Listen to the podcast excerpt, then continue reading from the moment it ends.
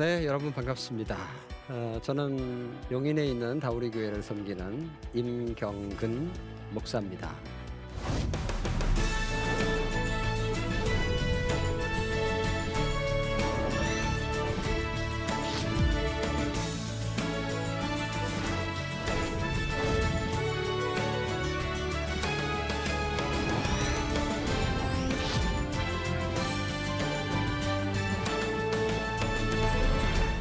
시간에는 어떻게 가정 예배를 어, 행복하게 할 수 있을까? 예, 구체적인 얘기들을 좀 어, 나눠보도록 하겠습니다. 이 시대 우리가 살아가고 있는 이 시대가 코로나 때문에 좀 힘들긴 하지만 상당히 부유한 어, 시대를 살고 있습니다. 마치 이스라엘 백성들이 광야 40년 생활을 뒤로 하고 가나안 땅에 들어가서 정말 행복한 삶을 살았던 것처럼 말입니다. 그래서 가나안 땅의 데자뷰라고 이렇게 제가 붙여봤는데요. 하나님께서 이스라엘 백성들의 광야 생활을 마무리하고 이제 가나안 땅에 막 들여보낼 시점에 이스라엘 백성들에게 이런 말씀을 하셨습니다. 한번 읽어볼까요? 내 하나님 여호와께서 내 열조 아브라함과 이삭과 야곱을 향하여 내게 주리라 맹세하신 땅으로 너로 들어가게 하시고 내가 건축하지 아니한 크고 아름다운 성읍을 얻게 하시며 내가 채우지 아니한 아름다운 물건이 가득한 집을 얻게 하시며 내가 파지 아니한 우물을 얻게 하시며 내가 심지 아니한 포도원과 감람나무를 얻게 하사 너로 배불리 얻게 하실 때에 지금 우리가 살고 있는 복지를 이스라엘 백성들이 마음껏 누리게 될 것이다. 라고 가나안 땅에 들어가기 전에 이미 말씀해 주셨어요. 니네들 지금 들어가면 이런 삶을 살게 될 거야. 이건 거짓말이 아니고 진짜로 일어날 어, 미래에 대한 예언이었던 거죠. 어, 그래서 제가 이제 지금 우리가 사는 삶과 그 당시의 삶을 지금 이제 에, 매치 한번 시켜 보았는데 적과 꿀이 흐르는 땅 그리고 뭐 포도송이가 뭐 어마어마하게 커서 뭐 어깨에 짊어지고 어, 그렇게 에, 올 정도로 살기 좋은 곳뭐 이렇게 생각을 할 수 있습니다. 밑에 이제 그림이 요즘 이제 현대 사회인데요. 돈이 많아서 못하는 게 없는 거죠. 이런 시대가 오리라고 누가 상상을 했겠습니까? 어, 정말 좋은 시대를 우리가 살고 있고요. 특히 우리의 자녀들은 이게 당연한 것인 줄 알고 그렇게 살아가지만 사실은 당연한 게 아닌데 말이죠. 그러면 이런 시대에 우리는 어떻게 신앙생활을 해야 되느냐? 이제 조심해야 된다. 정말 조심해야 된다. 왜? 우리가 풍성하면 풍성할수록 하나님을 더 높이고 그분을 찬송하고 그분을 예배하고 믿음이 더 좋아져야 되는데 이게 이제 반비례하는 겁니다. 성경도 그걸 가르쳐 줬고 또 실제로 역사를 보면 예, 그런 현상들이 있는데 안타깝게도 우리나라도 지금 그런 지경이 된 것이 아닌가.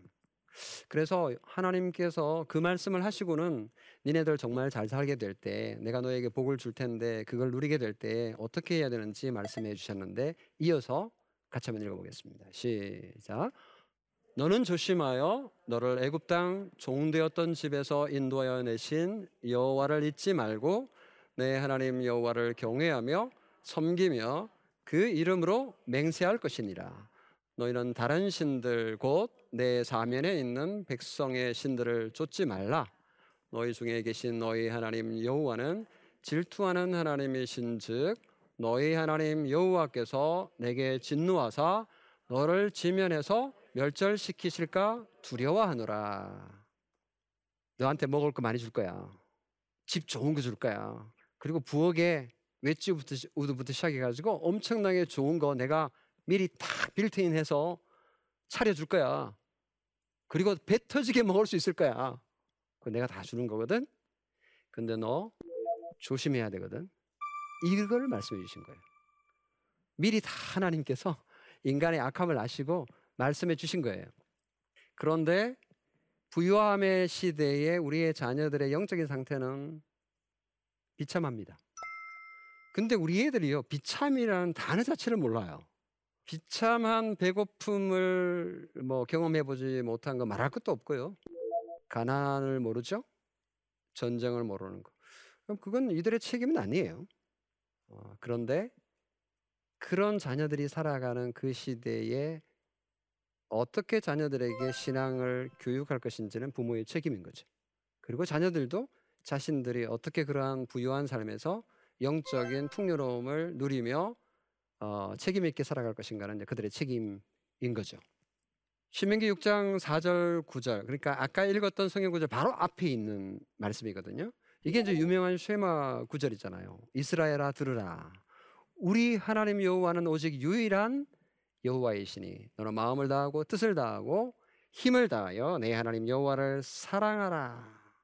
오늘 내가 내게 명한 이 말씀을 너는 마음에 새기고 새긴다라는 이 단어가 재미있는데요.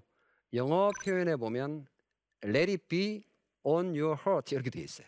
그러니까 하나님의 말씀을 이렇게 위에 두라. 절대 성경책을 위에 가슴 늘리게 이제 두는 그런 이제 문자 그대로 해석하면 그런 거예요. 하나님의 말씀을 정말 연애 편지처 연애 편지처럼 고이 간직하고 있으라는 건데 그건 적용을 하면 암송해라 뭐 이런 뜻으로 해석할 수 있는 거죠. 그러니까 새긴다라는 거는 이제 잊어먹지 않도록 돌에다가 이렇게 새기는 거잖아요.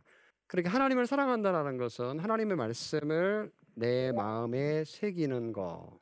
그러니까 열심히 듣고 묵상하고 암송하고 이게 하나님을 사랑하는 표현인 거예요. 그리고 내 자녀에게 부지런히 가르치며 집에 앉았을 때든지 길을 갈 때든지 누워 있을 때든지 일어날 때든지 이 말씀을 강론할 것이며 너는 또 그것을 내 손목에 매어 기호를 삼고 내 미간에 붙여 표로 삼고 내 집 문설주와 바깥문에 기록할지니라. 신명기 6장 4절에서 9절에 나오는 이 말씀을 종합하면 하나님 사랑, 이웃 사랑인 거예요. 1차적으로는 우리 집에 있는 자녀들 또는 남편, 아내를 먼저 사랑하는 거예요. 사실 그 이웃이에요. 제일 첫 이웃이죠. 그래서 가장 사랑하는 내 자녀에게 내가 새긴 그 말씀을 자녀에게 부지런히 가르치는 것. 요게 하나님 사랑, 이웃 사랑의 구체적인 적용 대상인 것이죠. 여기서 적용을 해보면 우리 자녀들에게 하나님의 말씀을 가르칠 수 있는 방법이 그렇게 많지 않습니다. 집에서 어떻게 가르칠 거예요? 가정 예배 외에는 방법이 없는 거예요. 종교개혁자들이 가정을 회복시키고 또 결혼 혼인을 다시 이제 회복시키고 그러면서 가정에서 가정 예배하는 거가 생겨났고 지금까지 우리에게까지 이어진 거거든요. 그러니까 지금까지 우리 개신교는 사실은 가정 예배는 기본이에요. 이거는 반드시 해야 되는 건데 언제부턴가 그냥 이걸 잊어버린 거죠. 저는 이걸 그래서 잃어버린 보물이다. 가정 예배를 그렇게 표현을 합니다. 사무엘상 첫 처음에 뭐 엘리 제사장이 나오는데 엘리 제사장에게 두 아들이 있었습니다. 홈리와 비나스. 이 아들들이 개망만 개망난이었습니다. 제사장의 가정이 이 정도였다면 일반 백성들의 상황은 상당히 심각했다 이렇게 볼 수 있고요. 가나안 땅에 들어간 이스라엘 백성들이 350여 년 동안 사사 시대의 시기 동안 영적으로 어떤 삶을 살았는지를 추적해 볼 수 있는 거죠. 사사 시대의 상황을 정확하게 보여주는 구절이 바로 사사기 2장 7절 10절 말씀입니다. 첫 번째 나오는 구절은 뭐냐면 요수아가 살아 있는 동안은 그래도 괜찮았다. 그런데 요수아와 그 장 그 시대의 장로들이 다 죽고 난 이후 그 세대의 사람도 다 그 조상들에게 돌아갔고 그 후에 일어난 다른 세대는 여호와를 알지 못하며 여호와께서 이스라엘을 위하여 행하신 일도 알지 못하였더라. 어떻게 이런 일이 가능하냐고. 이스라엘 백성들이 정말 못돼 먹었습니까? 아 정말 이스라엘 백성들 역사를 읽어보면 진짜 얘네들 그렇게 대단한 기적을 맛보고도 어 불신앙으로 가득해가지고 불평하고 불만하고 뭐 이러잖아요. 그래서 구약 성경 읽다 보면 별거 아니네. 이제 이렇게 좀 예, 내려다 볼 수 있는데 사실 구약 성경을 읽으면서 나 자신을 볼 수 있어야 됩니다. 구약 성경에 실패한 인간들의 모습은 에, 철저하게 에, 나의 대자뷰다 이렇게 생각하시면 정확합니다. 지금 한국이 대한민국이 정말 교회도 부흥했었고 대한민국 사회도 경제적으로 너무너무 좋아져서 선진국의 대열에 이제 들어섰습니다. 소비 수준은 이미 이미 예전부터 선진국이었습니다. 가나안 땅에 이스라엘 백성들이 들어가서 정말 행복하게 살았던 것처럼 그렇게 살고 있는 거 분명하다. 그런데 경제적인 부 속에서 조심해야 되는데 영적으로 조심하지 않았기 때문에 영적, 영적으로 가난한 상황으로 치닫게 된 것은 이스라엘 백성의 문제고 오늘 우리의 책임인 거죠. 하나님을 모르고 하나님께서 우리를 위하여 행하신 예수 그리스도를 보내서 십자가에 죽기까지 사랑하셨다라는 이 복음을 아이들에게 전해도 자식들은 그게 뭔가 싱송생송한 거예요. 왜? 부족한 게 없으니까. 뭐 엄마 아빠는 옛날에 가난한 시절을 지냈는지 모르지만 나는 부족함이 없거든요. 어려움을 몰라. 하나님을 찾을 이유도 없는 거죠. 예, 그런 의미에서 어, 영적으로뿐만 아니라 육적으로도 사실은 우리 아이들에게 훈련을 시키려면 아, 예, 부족한 거를 알도록 가르칠 줄을 알아야, 되는 거죠. 자기 욕망대로 살도록 내버려 두면 안 되는 거죠. 예, 그래서 가정 예배를 이제 하려 그러는데 그래도 이제 여러 장애물들이 좀 있습니다. 제가 첫 번째 장애물로 생각한 거는 멀티미디어입니다. 보세요. 사람이 뚱뚱해져 가지고 이해가 되세요, 이제? 예, TV는 이제 가늘어졌지만 사람이 이제 뚱뚱해지는 이런 상황.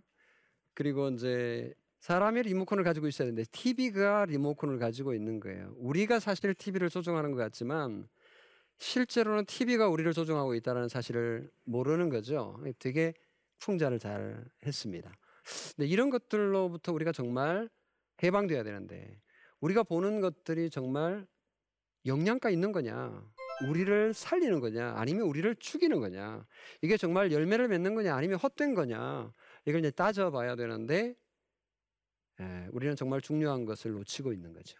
해바라기가 태양을 바라보는 것처럼 우리가 주님을 바라보는데 더 많은 것들을 투자하자. 그주 바라기, 주님을 바라보자. 어, 이렇게 한번 어, 생각해 봤습니다. 그래서 그렇게 할 수 있는 방법은 가정 예배밖에 없다.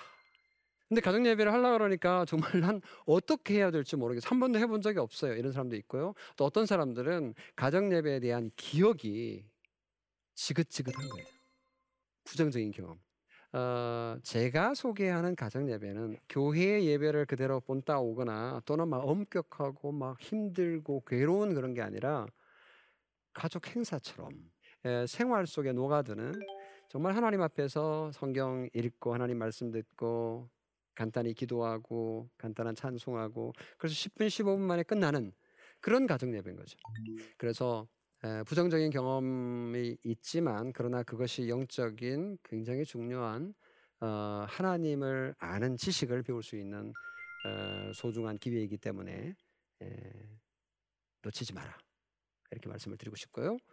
어, 예배라서 부담스럽다 이렇게 말하시는 분 이게 용어를 좀 바꿔야 돼요. 사실 가정 예배라고 말하기보다는 가정 기도회 가정 경건회 뭐 이렇게 이름을 붙이는 게 오히려 더 좋고요. 뭐 가정 성경 읽기 뭐 이렇게 이름 붙여도 됩니다. 그리고 귀찮아서 이제 가정 예배를 못 하는 가정들이 꽤 됩니다. 사실 귀찮죠. 가정 예배를 시작하기는 너무너무 어렵지만 가정 예배를 끝내기는 너무 쉬워요. 어느 순간 보면 가정 예배를 안 하고 있어. 안 한 지 일주일이야. 안 한 지 한 달 됐어. 아무도 이 일을 제기하지 않아. 안 하는 게 너무 편하니까. 하는 건 너무 귀찮고 힘드니까 이제 안 하게 되는데요. 그래서 가정 예배를 생활화하는 게 필요합니다. 그래서 종교개혁자들이 개발한 방식이 뭐냐면 식사 시간에 가정 예배를 하는 겁니다. 육적인 양식을 먹으면서 영적인 양식도 먹는다. 이런 개념이 들어 있습니다. 그래서 식사할 때는 온 가족이 함께 식사를 하고요. 그리고 밥 먹는 게 끝나면 대충 좀 치우고 그리고 성경책을 가지고 옵니다. 그래서 영적인 양식을 먹습니다. 그리고 찬송하고 기도하고 끝냅니다. 요게 가정 예배이기 때문에 어, 프랑스 개혁교회 그리고 독일 저지대 네덜란드 개혁교회 종교개혁 후손들은 하루에 세 끼 밥 먹으면서 세 번 가정 예배를 스코틀랜드는 어떻게 스코틀랜드하고 영국 청교도들은 어떻게 했냐면 오전 식사 시간, 저녁 식사 시간 두 번 했는데 에, 식사 전에 했답니다. 그러니까 식사 전에 성경을 읽는 것과 식사 후에 성경을 읽는 것에 장단점이 있겠죠. 식사 전에 성경을 읽으면 길게 할 수 없겠죠. 밥이 식는데 다 준비되어 있는데 그래서 짧게 할 수 있는 장점이 있습니다. 근데 이제 밥 먹기 전에 하면 배고파가지고 네, 자꾸 이제 막 그러겠죠. 좀 어, 빨리 마쳐라 뭐 이런 에, 분위기가 있으니까 장단점이 있을 텐데 어쨌든 종교 개혁 이후에 에, 개혁 개신교 교회 성도들은 이렇게 가정 예배를 개발을 했습니다. 어떻게든지 좀 습관화하려고 애를 썼고요. 근데 이게 지금까지도 제가 유학할 당시에 네덜란드 교육교회 교인들은 집에서 그렇게 하루 세 번 가정 예배를 하고 있는 걸 제가 본 거죠. 저도 한국 와서 한동안 그렇게 했었습니다. 근데 지금은 이제 하루에 한 번으로 줄었지만 에, 한참 우리 큰 아이들이 고등학교 다닐 때까지만 하더라도 하루에 세 번 하려고 늘 애를 썼었죠. 그리고 나는 뭐 교회 다닌 지 얼마 되지 않았고 믿음이 작기 때문에 가정 예배 같은 거를 어떻게 제가 합니까? 그는 목사님 가정이나 권사님 가정이나 장로님 가정에서 하는 거지요라고 생각을 하시는 분들이 계신데 전혀 아닙니다. 가정 예배는 모든 교인들이 누려야 할 복입니다. 이건 하나님께서 우리에게 주신 믿음이 작은 사람도 누릴 수 있는 복이기 때문에 누구든지 드려야 되거든요. 어, 실제로 종교개혁자들이 이제 예배 모범을 만들어 가지고 우리가 어떻게 예배를 하고 어떻게 기도회를 하고 어떻게 가정 예배를 하는지를 쭉 적어 놓은 정리한 게 있거든요. 거기 보면 모든 교인들이 매일 가정에서 성경을 읽고 찬송하고 기도할 것이며라고 되어 있습니다. 근데 우리가 언제부턴가 이걸 잊어버린 거죠. 잃어버린 보물을 다시 찾아야 됩니다. 가정 예배를 못 하게 되는 요인 가운데 아빠가 아빠의 책임이 좀 큽니다. 사실은 아빠가 가정에서 제사장, 왕, 선지자의 역할을 감당해야 됩니다. 근데 아빠들이 너무 바쁜 거예요. 아빠들이 너무 피곤한 거예요. 그러다 보니까 이제 아빠는 경제적인 어떤 필요만을 가정에게 채워주는 아저씨로 전락해버리고 영적인 영양분을 먹이는 아빠의 역할은 지금 못하는 거죠. 그래서 가정의 영적 제사장, 선지자, 왕의 역할을 아버지가 감당하지 않고 있는 건데 이거는 직무유기다. 라는 것이 성경에서 말하는 것을 유추해 보면 결론입니다. 근데 이걸 당연히 생각, 당연히 뭐, 뭐 이해하고 지금 지나가고 있는데 이거는 이해하고 지나갈 게 아닌 거예요.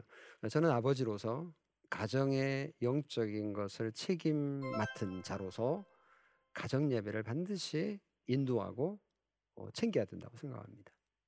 근데 이제 이거를 지금 못 하고 있는 거죠. 아내들이 좀 도와야 됩니다. 아, 버지의 권위가 가정에서 좀 너무 좀 이렇게 되어 있어요. 그럼에도 불구하고 하나님께서 아빠들을 아버지를 가정의 가장으로 세우고 또 아내의 머리로 어, 세웠기 때문에 그 질서를 어, 잘좀 어, 활용하는 게 필요하다고 생각합니다. 그래서 아빠들을 좀 격려하고 아버지가 가정 예배를 인도하면요 가정이 굉장히 에, 평안합니다. 물론 아빠가 이제 할 수 없는 상황이 있을 수 있죠. 아빠가 늦게 뭐 퇴근하거나 이제 그러면 아빠가 엄마에게 에, 위임할 수 있습니다. 그래서 아빠가 오늘 어, 늦는데 그래서 아빠가 나한테 가정 예배를 인도하라고 그러는데 우리 함께 예배하자. 그렇게 해서 이제 하면 아빠의 권이 살고 아빠는 직무유기하게 한 것이 아니죠. 이제 그러면서 가정 예배를 할 수 있고 또 필요하면 아빠가 전화해서 마지막 마무리 기도를 할 수도 있는 거고요. 어, 얼마든지 찾아보면 우리가 어, 가정 예배를 할 수 있는 방법들이 있는 거죠. 어, 가정 예배를 위한 구체적인 팁 20가지를 제가 책에 다 썼거든요. 어, 그래서 제가 소개를 하나씩 하려고 그러는데 첫 번째 기도로 준비한다. 이게 영적인 싸움이기 때문에 사탄이 좋아할 리가 없습니다. 어, 오늘 이제 이 얘기 듣고 가정 예배 이제 하리라 해서 이제 하려고 하면 온갖 온갖 이유들이 등장해서 못하게 막을 겁니다. 기도해야 되고요. 그리고 온 가족 행사기 때문에 함께 의논해야 됩니다. 가족 회의를 하십시오. 그리고 시간과 장소를 구체적으로 가능한 시간을 정해서 하시고요. 어, 네 번째에서 일곱 번째는 이제 아버지의 권위 문제는 아까 제가 조금 설명했기 때문에 지나가겠습니다. 어쨌든 이 가정 예배를 통해서 아버지의 영적인 권위가 좀 세워져야 아, 되겠다. 아버지들의 영적인 권위가 무너지니까 가정에서 무너지니까 교회 가서 자꾸만 권위를 세우려 그러고 직분 받으려 그러고 큰 소리 치려 그러고 서운해하고 막 이러는 거죠. 근데 가정에서 이런 역할들이 제대로 되면 예, 아버지들이 굉장히 안정감 있게 예, 신앙생활 할수 있을 거라고 믿고요. 가정 예배가 딱딱하면 안 됩니다. 아, 지루해서도 안 됩니다. 짧게 하는 걸 두려워하지 말고요. 바쁘면 기도만 하고 맞춰도 됩니다. 아, 그리고 자유로워야 되고 기도 찬송 나눔의 요소들이 있으면 특별한 방법이 없는 거다. 가정마다 개발하면 된다. 그리고 공예배 순서를 굳이 따를 필요 없다. 뭐 헌금 시간 뭐 해도 괜찮습니다만은 굳이 뭐 그래야 될 필요는 없는 거죠. 아이가 어릴 때 시작하는 게 좋고요. 성경을 읽는 것으로 충분한데 설교하지 말고 질문하고 대화하는 시간을 반드시 가지라고 말씀을 드리고 싶어요. 그 효과가 굉장히 큽니다. 그리고 제발 설교하지 마세요. 아, 할수 있습니다. 1년에 한두 번 명절 때 얼마든지 할 수 있겠죠? 그런데 반드시 적어서 해라. 안 그러면 100% 잔소리 된다. 그것도 똑같은 레파토리로 반복하게 될 것이다. 내 애들은 다 알거든요. 아빠가 또 저 얘기한다. 하, 귀 막습니다. 네, 안 듣는 거죠. 그래서 대화가 이루어지는 정말 살아있는 그런 가족 모임이 되면 좋겠고요. 기도는 절대로 길게 하지 말고 기도 제목은 구체적이어야 한다. 뭐 세계 선교를 위해서 뭐 이런 거 하지 말라는 얘기 아니고 하면 해도 됩니다. 근데 너무 좀 큰 거 말고 구체적인 우리 자녀들의 얘기들 그리고 우리 가족들의 얘기들 뭐 그러다가 이제 옆집 좀 갈 수 있긴 하겠지만 예, 구체적이고 실제적이게 하고요.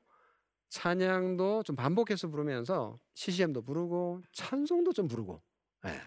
그래야 이제 자녀들의 문화와 부모들의 문화가, 문화가 이렇게 서로 이제 그 교류가 있는 거거든요. 아, 그래서 대략 아, 가정 예배를 어떻게 할 수 있는지 좀 어려움에 대한 부분도 얘기를 나눴고 구체적인 팁도 제가 여러분에게 드렸습니다. 제 강의는 어, 이 정도로 마무리를 하겠습니다. 그러면 질문이 있으시면 질문해 주시기 바랍니다. 네. 네, 저희는 가족이 다 같이 모이기 힘든 가정인데요. 앞서 설명해 주신 예배 방법 외에도 또 다른 가정 예배를 보는 방법이 있는지 좀 알려주세요. 아, 좋은 질문인데요. 어, 가장 좋은 거는 어떻게든지 함께 모이도록 노력하는 거죠. 어, 그럼에도 불구하고 한국 사회에 지금 어, 큰 변화가 없는 한 어려운 상황이 많죠. 방금 말씀하신 것처럼. 어, 근데 마침 이제 문명의 이기가 무조건 나쁜 건 아니죠. 멀티미디어나 이런 것들, 어, 핸드폰이나 또는 뭐 줌이나 어, 또는 유튜브나 하여튼 다양한 방식들을 이용해서 어, 멀리 떨어져 있지만 에, 같은 시간에 서로 이렇게 소통할 수 있는 방법이 있는 것 같아요. 그래서 어떤 가정은 줌을 통해 가지고 출장 간 아빠하고 같이 가정 예배를 할 수도 있고 또 아빠가 이제 퇴근이 늦어지면 회사에서 이제 기도 이렇게 전화로 기도해 주고 하는 방식 또는 뭐 동영상 어, 또는 아니면 실시간 어, 영상 통화를 통해서 함께 참여하기도 하고 그러니까 조금 생각해 보면 얼마든지 활용할 수 있는 방법들은 있는 것 같습니다. 그래서 최대한 어, 오프라인으로 하는 게 아, 하려고 노력하고 어, 같이 식사하는 거, 온 가족이 함께하고 가정 예배 함께 모이는 거 노력하되 그러지 못하는 예외적인 경우가 있을 경우에는 에, 온라인으로도 얼마든지 가능하니까 어, 그런 방식을 활용하면 가능하지 않을까 싶습니다.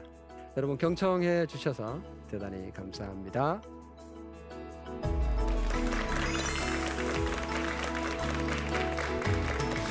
정말 좋은 시대에 우리가 살고 있고요. 이게 당연한 것인 줄 알고 그렇게 살아가지만 사실은 당연한 게 아닌데 말이죠. 우리가 풍성하면 풍성할수록 하나님을 더 높이고 믿음이 더 좋아져야 되는데 이게 이제 반비례하는 겁니다. 사실은 가정 예배는 기본이에요. 이거는 반드시 해야 되는 건데 언제부턴가 그냥 이걸 잊어버린 거죠. 저는 이걸 그래서 잃어버린 보물이다. 해바라기가 태양을 바라보는 것처럼 우리가 주님을 바라보는데 더 많은 것들을 투자하자. 그래서 그렇게 할 수 있는 방법은 가정 예배밖에 없다. 굉장히 중요한 어, 하나님을 아는 지식을 배울 수 있는 어, 소중한 기회이기 때문에 에, 놓치지 마라. 이렇게 말씀을 드리고 싶고요.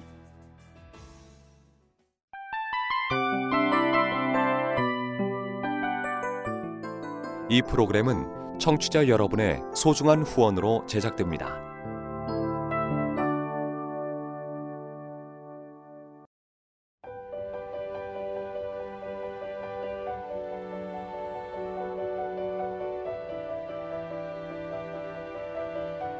세상에는 수많은 교회들이 있지만 더 깊이 있는 말씀 강해를 찾기 위해 크기로만 교회를 선정하지 않습니다. 보다 좋은 영적 콘텐츠를 더 많이 나누기 위해 방송비를 받지 않습니다. 1년 365일 복음만 전하고 싶어서 우리는 광고를 하지 않습니다. 온누리의 복음을 땅끝까지 CGN TV와 함께 땅끝 선교사가 되주세요.